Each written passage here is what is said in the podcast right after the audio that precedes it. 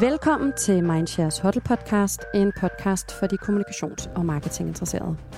Mit navn er Simone Misser, og jeg sidder til daglig som analyse- og strategikonsulent i Mindshare.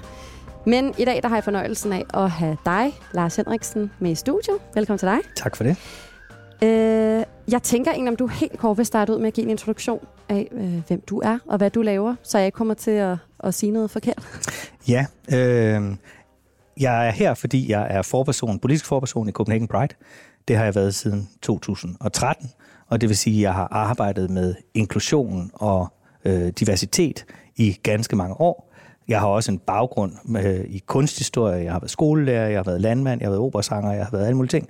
Øh, det har jeg jo så med ind, også i den her øh, fortælling om, hvordan man skaber inkluderende fællesskaber. Øh, og øh, det er også det, jeg bruger en del af min tid på øh, i øvrigt, øh, ved siden af Copenhagen Pride, som jo er en frivillig øh, opgave, jeg har. Øh, at prøve at oplyse om eller inspirere til, hvordan man ude i virksomheder for eksempel kan skabe mere inkluderende fællesskaber og rekruttere bredere og skabe en, en arbejdsplads, som er mere rummelig og bedre at være på for alle. Mm. Ja, fordi det er jo netop, som du også lige selv kort nævner, det her normbrud på arbejdspladsen, som vi skal snakke lidt om i dag, øh, og som du også lige har holdt en, øh, en lille speak på her til vores antikonference.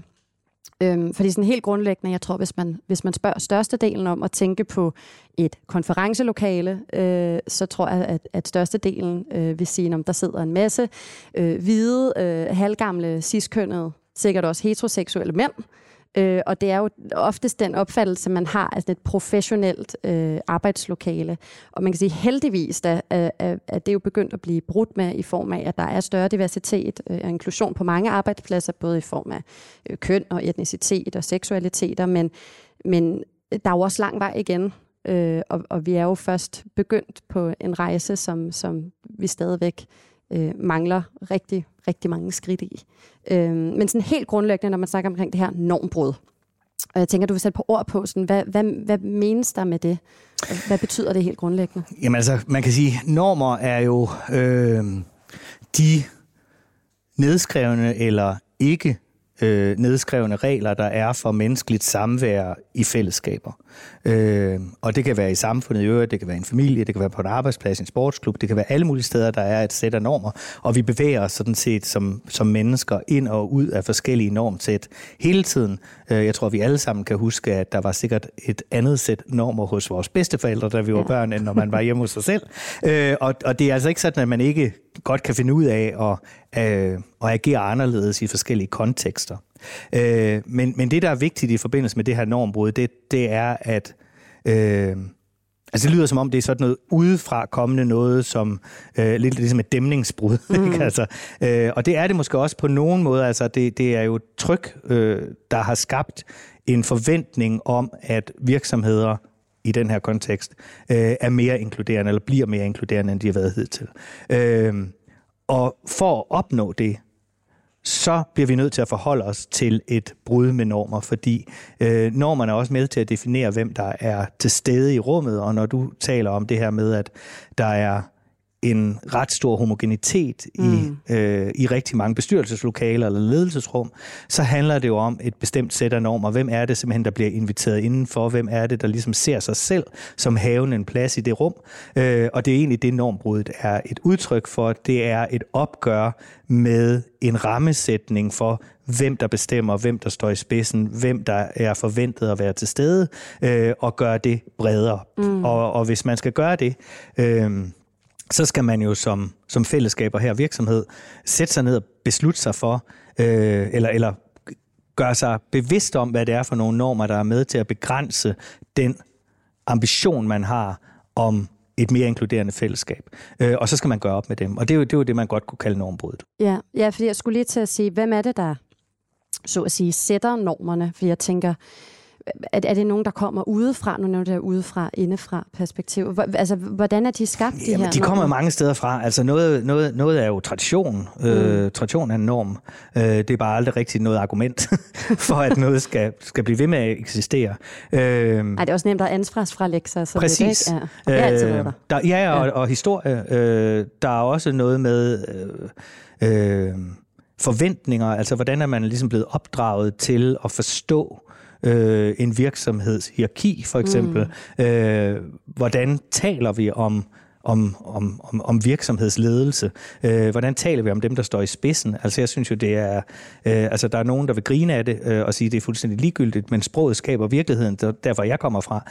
Øh, og jeg synes, det er vigtigt, at vi også for eksempel har et opgør med et kønnet sprog, fordi mm. et kønnet sprog også er med til at stille nogle forventninger om, hvem det er, der skal indtage forskellige positioner. Øh, og, og en lille ting kunne jo være, at man øh, ikke sådan per automatik brugte ordet formand øh, om den, der står i spidsen for noget, man, man kunne sige forperson, øh, eller øh, eller på andre måder sagde, kan vi finde stillingsbetegnelser, der ikke i udgangspunktet er kønnet. Mm. Øh, og så vil nogen sige, jamen, øh, når, når, når man taler om en brandmand, så tænker jeg jo ikke på en mand eller en kvinde. Nej, præcis. Altså, det, er jo det, altså det, det her ord er jo blevet så øh, ind arbejdet i os ja, som en norm. Mand, mand ja, tænker du, ja. Øh, at vi ikke engang lægger mærke til, at det er der, og dermed er med til at sætte en forventning om en bestemt identitet og en bestemt repræsentation. Øh, og at vi kan måske gøre os selv mere bevidste om det ved at ændre ordet. Mm. Ja, fordi jeg tænker også, altså sproget i forhold til normer og i forhold til at, at, at, at, at, at bryde med, med nogle af de sådan... Øh, som du siger, måske lidt forældede normer, som ikke rigtig øh, øh bør findes i, i 2022, som desværre stadig er der på rigtig mange områder. At mange af dem er jo netop også sprogligt funderet, og jeg tænker også umiddelbart, at det kan være rigtig svært at finde ud af, når, hvor går grænsen, fordi vi bliver jo nødt til at kunne tale om ting ved netop at sætte ting i bokse, hvis det giver mening, men samtidig også bryde ud af de bokse og, og skabe nye bokse. Ja, og, og, og man, altså, man kan jo åbne meget op, og så se, hvor det ender. Ikke? Altså, der er jo ikke nogen, der siger, at man skal nødvendigvis fastholde bestyrelsesformand, hvis man kunne sige bestyrelsesleder, mm. eller, øh, eller forperson, hvis man synes, det er et godt ord. Øh, jeg har ikke sådan set definitionsretten til ordene, men jeg synes, man skal være bevidst om, hvornår man, når, hvornår man kønner noget, som ikke behøver at være kønnet, fordi køns, den, den, den kønnethed af sproget også er med til at stille en forventning til, hvem der så indtager de forskellige positioner. Og, og, og så kan man sige, det, det kan jo være i al kommunikation. Det er jo ikke kun, når vi taler om stillingsbetegnelser, men det er jo al den kommunikation, man i øvrigt har som virksomhed i mm. sine politikker, i sin udadvendte kommunikation osv., fordi det er også med til at skabe en øh, forestilling om, hvad den virksomhed er. Øh, og dermed også en forestilling om, om den virksomhed er en virksomhed, som man som medarbejder, som ikke passer ind i den norm, der er sat, har lyst til at arbejde i. Øh, og, og jeg synes jo, man som, som virksomhed altid skal overveje, om man har altså, har de rigtige mennesker til stede i rummet, fordi jo, jo, jo større grad af diversitet, der er jo flere forskellige erfaringer og, og, og øh, og uddannelsesbaggrunde og andre baggrunde, der er til stede, jo flere idéer kan der komme på bordet, jo flere vinkler kan der sættes på ting, øh, jo flere løsninger kan der, øh, af forskellige art kan der komme på, på udfordringer. Øh, og jeg synes jo, man skal tænke over, at om man i virkeligheden ved at have en for begrænsende norm er med til også at begrænse sig selv i sin udvikling og sit vækstpotentiale. Mm. Og hvordan ved man som, det er sikkert et stort spørgsmål at stille, men hvordan ved man som virksomhed, hvornår man er for begrænsende? Ja, man kunne jo starte med at tage et billede af alle medarbejdere og så sige, er, ja. der, er der nogen, der ikke er til stede her? Eller er der en bestemt, altså sat en bestemt forventning til, hvordan man går klædt, eller hvordan ja. man... Øh, agerer i øvrigt, eller, eller er der øh, kun et bestemt, eller et bestemt køn til stede, til stede eller, altså er der en eller anden grad af ensartethed her, som vi synes er uhensigtsmæssig, øh, eller som vi kan se, at det kunne vi i hvert fald godt arbejde med, mm. fordi, øh, og så kan man sige, så er det jo vigtigt også at sige, at det er jo ikke al forskellighed, det er jo ikke al øh, der kan ses på overfladen af folk. Øh, så, så på den måde skal man jo også vide lidt om sine medarbejdere og sige, okay, hvad er det så for for nogle mennesker, der i øvrigt ikke er til stede. Når vi, altså, det er jo ikke alt, vi, vi kan se ved at tage et billede, men det var dog et sted at begynde at sige, men altså, Ja, og det er jo super, vi og dem, det er jo, det er jo komplekst, ikke? Ja. Altså, det er jo simpelthen så komplekst, og jeg tænker også, der kan være mange, både i arbejdssammenhæng, men også bare som privatpersoner, der kan have sindssygt svært ved at navigere rundt i det, og måske endda være øh, bange for at navigere rundt i det. Og jeg ved ikke, om, om du kan komme med dit besøg på det, fordi jeg tænker, det er jo netop, øh, øh, tænker jeg i hvert fald, det vi gerne vil undgå, det er, at folk er, er bange ved ja. at røre ved det, fordi at de ikke ved, hvilke pronomener de skal benytte, eller øh, hvilke betegnelser de skal bruge for øh, de øh, 40 plus forskellige køn, der findes, osv. osv. Og den utryghed øh, findes jo selvfølgelig, den, det forstår jeg sagtens findes, men den skal jo helst ikke afholde os fra at snakke om det og tage del i debatten og tage del i snakken. Altså, jeg synes jo, det værste, man kan gøre, er at gøre ingenting. Ja, lige præcis. Øhm, ja. og, øh, og på den måde også at forstå, at når vi gør noget, og når vi øver os på noget, når vi gerne vil lave nogle forandringer, så kommer vi også en gang imellem til at gøre fejl. Mm. Øh, og der skal både vi som, altså man som virksomhed, men også os, der står udenfor og kigger ind i virksomheden, ligesom også give plads til, at man kan begå fejl og lave om, øh, og, og, og, og lære de fejl. Ikke?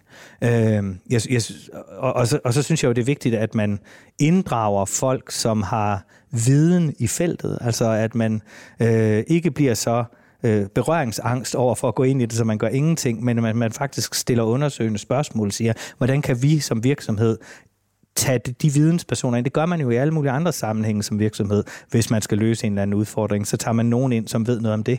Øh, og det kunne man jo også med god øh, fornuft gøre her. Øh, I erkendelse af, at selvfølgelig ved alle ikke alt om det her. Øh, og det gør jeg heller ikke. Men, men jeg har dog arbejdet med det så mange år, så jeg mm. tror, jeg har en, et blik for nogle ting, som man ikke har, hvis man ikke har været så mange år i feltet. Ja, fordi jeg tænker, at, at man kan jo risikere lidt ligesom øh, med hele bæredygtighedssnakken, øh, ikke for at sammenligne kønsdiversitet og bæredygtighed en til en som sådan, men at der kan være rigtig mange øh, øh arbejdspladser eller brands for den sags skyld, der er bange for at berøre det for netop at træde forkert, eller ende i en shitstorm. Eller... Og igen, så synes jeg jo, at altså, der, der er jo, altså, det kan godt være, at det er forskelligt, men det er også meget ens. Igen synes jeg, at det værste, man kan gøre som virksomhed, også i forbindelse med bæredygtighed og klima, det er at gøre ingenting. Ja. Øh, og i begge sammenhænge synes jeg også, at forandring starter hos en selv, fordi øh, det kan simpelthen ikke hjælpe, at man som virksomhed eller som enkelt person siger, at man hører samtidig de her undskyldninger med, at jamen, det kan ikke, det kan ikke øh, nytte noget, at vi gør noget, fordi vi er bare sådan en lille virksomhed, eller jeg er bare en person, mm. eller Danmark er sådan et lille land, så øh, det kan ikke nytte, at vi gør noget, fordi øh, Polen ligger lige ved siden af, for at tage et eksempel, ja. og det er så meget større, og de ja, sviner, og så, ja, deres luft kommer alligevel ind over os, og deres smog og så videre, ikke? Men man kan, man kan også vente om at sige, at hvis ikke vi som et af landets, eller verdens rigeste samfund, øh, som har økonomien til at gøre det, kan gøre det, hvordan kan vi så overhovedet forlange det af Polen, eller for den sags skyld Indien, Kina, kæmpe store lande med en helt anden økonomisk virkelighed. Altså, så forandring starter altid hos en selv. Mm. Og, man kan, og, og i udgangspunktet kan man forandre sig selv. Det er svært at forandre andre, andre mennesker. Øh, fordi altså, det skal de jo selv gøre. Øh, så hvis man vil se en forandring, så bliver man nødt til selv at være forandret. Ja, og det er måske også et, et, en, en besked til, til alle ledelser derude, fordi jeg tænker også, at det som medarbejder laver i hierarkiet måske, øh, hvis man føler, man står uden for normen, enten på den ene eller den anden måde, kan være rigtig svært at gå forrest i den her kamp. Ja, og det skal ikke være et øhm, ansvar for den enkelte medarbejder. Ja. Det er et ledelsesansvar, ja, ja. Og, der, og, og, og jeg tror ikke på noget, der hedder trickle-up-princip. Altså der er trickle-down, og, og der sker ikke nogen forandring nogen steder, hvis ikke der er en ledelse, der tager ansvar for det. Øh, og med alt viser, at det her det er vigtigt for os som ledelse, men også for os som virksomhed. Det er de her værdier, vi står fast på, dem ønsker vi skal gennemsyre vores samvær her som kolleger og medarbejdere og i vores kunderelationer osv. Øhm, og det skal komme fra ledelsen. Det kan ikke komme ned fra op. Og det skal ikke gøres til et ansvar for den enkelte. Øh, I virkeligheden så er det vigtigste jo, at man hele tiden tænker, også når man kigger på, hvem er til stede i rummet, hvem er ikke til stede i rummet. Øh, og for forudsat, at de mennesker på et eller andet tidspunkt er til stede her, så man har nogle øh, medarbejderpolitikker osv., der er inkluderende også over for folk, der måske ikke lige pt. er en del af kollegaskabet, men sådan at de, ikke problem, de, de personer ikke i det øjeblik, de bliver ansat, bliver et problem, der skal løses, men at det har man løst. Ja.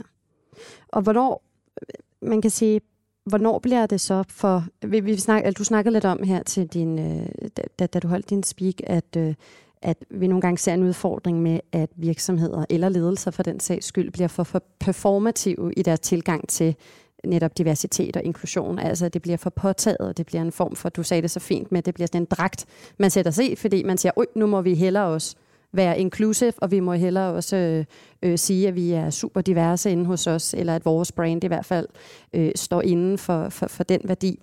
Og der virker det en smule falskt, og det, det, det smager sådan lidt af tom markedsføring, og det, det kan være sindssygt svært, den grænse mellem, hvornår noget er performativt, og hvornår det rent faktisk er noget, en virksomhed ønsker at, at, at stille sig fast på og kommunikere ud i verden. Jeg tænker, at den grænse kan da være sindssygt svær at navigere rundt i, som ledelse for eksempel, eller som ja. virksomhed. Jo, jo, og, jamen, og det medgiver jeg fuldstændig. Derfor synes jeg også, at, at rådet må være at øh, klarlægge sine egne værdier og sine egne ambitioner, øh, inden man overhovedet begynder at kommunikere noget udad til. Fordi hvis man begynder at kommunikere noget, man ikke står indenfor, mm. som ikke er afspejlet i ens kan man sige, daglig praksis, som ikke er afspejlet i de politikker, man har, i den måde, man, øh, man agerer som virksomhed på, så bliver det lynhurtigt afsløret af, øh, af offentligheden. Altså sociale medier er jo en nådeløs bødel i dag. Ikke? øh, så på den måde, så, så, så skal man i virkeligheden gå til det på den anden måde. Man kan ikke løse det ved øh, reklamekampagner eller rebranding eller noget som helst. Øh, det, det skal komme som en kerneværdi, der så automatisk bliver en del af ens udvendige eller, eller eksterne kommunikation, mm. fordi det er blevet en naturlig del af ens virksomhed. Så det, det, det er simpelthen, øh, forandringerne skal laves i virksomheden, inden man begynder at kommunikere om det. Ellers så ender det bare med en dårlig historie. Ja, lige præcis. Og så kan inten, altså, selvom intentionen måske kan være rigtig fin, så kan det pludselig klinge lidt hult. Meget hult, ja. Ja, ja. og man kan sige, mm, det her med, at det skal komme indenfra, det er jo, jeg, jeg giver dig jo 100% ret, men jeg tror måske også, der kan sidde nogen derude og tænke, oh, okay, hvor, hvor, hvor dalen starter man så lige, og skal man så være øh, 100% øh, diverst, 100% inklusivt, før vi så kan begynde at kommunikere noget ud, fordi øh, ellers så risikerer vi at blive slået over fingrene, hvis, øh, hvis vi siger noget, som måske ikke er 100% korrekt, eller som vi 100% kan stå indenfor. Altså min egen erfaring er, at jo mere opmærksom man bliver på de her ting, jo mere naturligt falder det også en. Øh, og det vil sige, i takt med, at man laver de forandringer, man nu skønner er nødvendige, og nej, selvfølgelig kan man ikke lave al, alle forandringer på én gang. Øh, ting tager tid, mm. og det gør forandringer også. Øh, men det allerførste er at sige en bevidsthed om, hvad det er, vi ønsker at lave om, og et mål for, hvordan det skal ske. Og så vil det ganske langsomt også afspejle sig i den mm. kommunikation, man har, fordi så vil man tage sig selv i den performative øh, kommunikation, øh, fordi man bliver opmærksom på den. Man ser den simpelthen, man ser det, man ikke før så. Så, så det her er jo også en øvelse i bevidstgørelse. Øh, og den altså, og den, den er vi jo alle sammen en del af. Den har, det er også en rejse, jeg er på øh, hele tiden. Øh, og som jeg kan se, at jeg er et virkelig andet sted i dag, end jeg var for 10 år siden. Mm. Øh, fordi det er noget, jeg har jeg har arbejdet meget bevidst med. Øh, og, og normer er jo stærke på den måde, at det er jo nogen, som vi er blevet indpodet med, mange af dem fra helt små, øh, og som vi skal på en eller anden måde rette os selv i mange gange, eller, eller gøre noget andet, eller bevidst øh, tænke over, hvordan man agerer, fordi normen er jo den, der ligesom får en til at falde i en bestemt grøft, eller, eller gentage en bestemt handlingspraksis øh, igen, uden at vi tænker over det. Mm. Altså, norm, normer er jo typisk usynlige, og, øh, og det er handlepraksis, som vi ikke er opmærksom på. Og så bevidstgørelsen er jo svaret på det, at man hele tiden i tale sætter, bliver ved med at tale om, hvordan det er, at vi som virksomhed ønsker, og at, at vi skal fremstå og være, og, øh, og hvilke værdier, der, der er vores. Og så skal man jo være enige om, hvad de værdier er, øh, og hvad vi lægger i dem, ikke? sådan at folk ikke løber i alle mulige retninger og tror, at inklusion er X, når, når man sidder i den ene afdeling, og Y, når man sidder i den anden. Ja, så nysgerrighed måske nysgerrighed. også at forstå de ja. forskellige perspektiver af det. Ja, fordi jeg tænker også, at der er en ret stor øh, forskel på, på generationer, altså aldersspændet i forhold til, hvor man står, øh, og hvordan man opfatter, øh, øh, hvad der er diverst, og hvad der er inklusivt, eller også bare, hvad der øh, er acceptabelt på, hvis man for eksempel bare igen skal tage arbejdspladsen som, som et eksempel. Øh, øh, nu øh, ved jeg for eksempel, at min forældres generation, der var det ikke normalt på samme måde at have tatoveringer. Mm. Det blev associeret med noget andet, end det gør i dag. Til folk. Jamen lige præcis, og, og hvis man havde piercinger, når, så var man besætter. Øh, øh, det er man ikke nødvendigvis i dag. Øh, og man kan godt blive ansat i en bank, selvom at man som mand har et hul i øret, forhåbentlig da i hvert fald.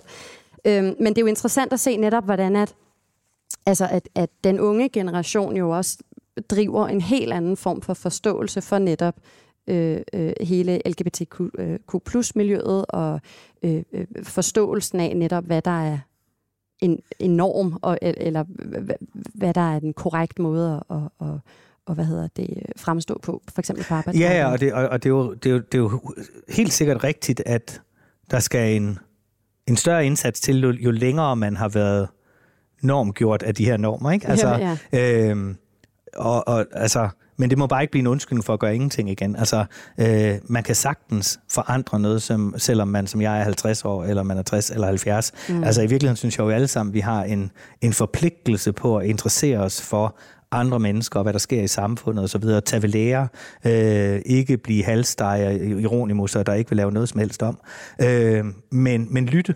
øh, og, øh, og forsøge at være åbne, øh, og det er jo virkelig det her, det, det her handler om, at være, være åbne over for nye øh, måder at se tingene på, for forandring, være forandringsvillig eller parat, eller hvad hulen for, derfor er det ord, man bruger. Ikke? Mm. Øhm, og, og, og, og jeg kan sagtens forstå, at hvis man har været i en bestemt norm i, i virkelig lang tid, at så kræver det måske mere både at, at opdage normen, fordi den er blevet så, så integreret i en, men også at måske vide, hvad man skal gøre for, for, for og, og, og hvorfor man skal lave den om. Øh, ja, hvis man i, i 40 år kun har set øh, tatoveringer på sømænd, og så pludselig ja. øh, bliver fortalt... Eller søfolk. At, søfolk, undskyld. Ja, søpersoner. ja. Så skal man og pludselig få fortalt udefra, at det skal man ikke, øh, at, at det skal man ikke associere det med. Så altså, de der 40 år, det er pludselig lang tid så at skulle kaste fra sig, eller det kræver i hvert fald en vis nysgerrighed. Og, jo, og, og måske, mod, måske en eller anden, også, kan man sige, refleksion hos sig selv over, hvorfor er det, at jeg reagerer på det eller hin på den her måde? Ja. Altså, hvorfor er det, at det her overhovedet er noget, jeg synes, jeg skal blande mig i? Altså, den der tatovering, for at tage det som et eksempel, mm. når jeg reagerer på den, som jeg gør, er det så hensigtsmæssigt? Her, gør det nogen forskel, om den person som sidder på min arbejdsplads, har en tatovering eller ej, gør det noget ved mig, gør det noget ved min øh, relation til vedkommende, har vedkommende en dårligere performance på arbejdspladsen eller nogle andre ting. Altså, tit handler det her om, at andre mennesker synes, at de skal forholde sig til, andre, til, til menneskers liv, øh, selvom de egentlig ikke har adkomst til det. Øh, og det synes jeg jo kunne være et sted at begynde at sige, i stedet for at have så mange holdninger og meninger om alle mulige andre mennesker, så kunne man overveje, hvorfor er det, at jeg reagerer som, og, og kunne jeg lade være med det? Eller kunne jeg reflektere over, hvorfor det her gør det her ved mig, som det nu gør, i stedet for at lægge ansvaret over på en anden person, som så på en eller anden måde bliver udråbt som forkert på den ene eller anden led? Ja, fordi jeg synes også noget af det interessante, som, som, som du snakkede om tidligere, det var netop det her med, hvor det er, vi lægger ansvaret, så at sige, i forhold til at bryde med de her normer, om vi lægger ansvaret på, igen, øh, den, og det er jo, som du også selv sagde, sat i meget stærk situationstegn, øh, de forkerte, eller dem, der ligesom øh, ikke indgår i, i den klassiske normboks, eller om det er dem inde i varmen, så at sige, der har ansvaret for at at være mere inklusiv, eller om det måske i højere grad er samspillet mellem... Jeg tror jo det. Altså, ja. jeg, jeg, jeg tænker jo, at du, i, i, i den ideelle verden er det her et samspil. Ja. Det er et ønske fra majoriteten om at inkludere dem, der ikke er, majoritet, men det, og, og det skal ikke være et ansvar, øh, at minoriteten ligesom skal tilkæmpe sig en plads. Det skal man ligesom på, på en eller anden måde åbne op for. Øh, og så kan man sige, at det her er jo heller ikke kun et majoritets- og et minoritetsspørgsmål. Det, det, det kan jo være alle mulige ting. Altså nu talte du lige om tatoveringer efterhånden, er det jo mere almindeligt at have en tatovering, end ikke at have den. Ja, øhm, ja. Og, ja det er faktisk også uden, der er uden Ja, jamen, præcis. Så, så det er jo ikke altid et minoritetsspørgsmål. Det handler også om, om forventninger og normer. Ja. Altså man forventer ikke i en bank at se en tatovering, og hvad så? Altså bliver de dårligere til at passe på mine penge, fordi de har en tatovering, jeg kan se? Eller, altså, det, altså, jeg ja, tror virkelig, man skal kigge indad øh, og tænke, hvorfor er det? Altså, hvis man hele tiden har den der opmærksomhed på, hvorfor man ja. reagerer, som man gør, i stedet for at vi laver andre mennesker om, så sige, hvorfor er det, jeg reagerer, som jeg gør? Øh, og er det hensigtsmæssigt i situationen, at jeg gør det? Har jeg overhovedet nogen ret til at forholde mig til det her? Er det relevant i sammenhængen? Øh, og hvis man har den diskussion med sig selv, inden man begynder at forholde sig til andre, så har vi allerede, så har vi allerede kommet et rigtig langt stykke. Så hvis vi skal, hvis vi skal runde af med at give sådan en række gyldne tommelfingerregler, eller råd er det måske ja, i, i højere grad til, til dem, der sidder og lytter med derude, i forhold til, hvordan at man øh, øger diversitet, eller ikke nødvendigvis øger diversiteten, men i hvert fald øh, øh, stiller sig nysgerrig over for diversiteten og, øh, og inklusionen på sin arbejdsplads. Hvor er det så, man skal starte? Er det at netop se indad og først og fremmest? Allerførst se ind og sige, hvad er det for nogle normer, der gør sig gældende her, og, og, og er de hensigtsmæssige for samværet? Har vi de medarbejdere, vi gerne vil have? Rekrutterer vi, når, når vi gør det, øh, dem vi egentlig gerne vil rekruttere osv. Øh, har vi den relation til kunder, vi ønsker at have? Kunne det her blive anderledes og bedre? Øh, lytte, undersøge, være parat til at tage imod kritik. Øh, som jeg så tit siger, så er kritik først og fremmest et ønske om at være med. Øh, det er jo egentlig folk, der står og banker på døren og siger, mm. hvis I, vi ændrer en lille bitte smule, så kan jeg også være med her. Øh, så i stedet for at forsvare os mod kritik, så tag den til os øh, og lave de nødvendige forandringer. Det synes jeg, og du så skal det skrive sidste. til, til den næste internetkriger på, øh, på Facebook. Er det, er det, fordi du bare vil være med? Ja, præcis. og, det, og det gør jeg jo samtidig faktisk. Ikke? Ja, det er altså, øhm, og så den sidste ting er det her med at være ægte. Ja.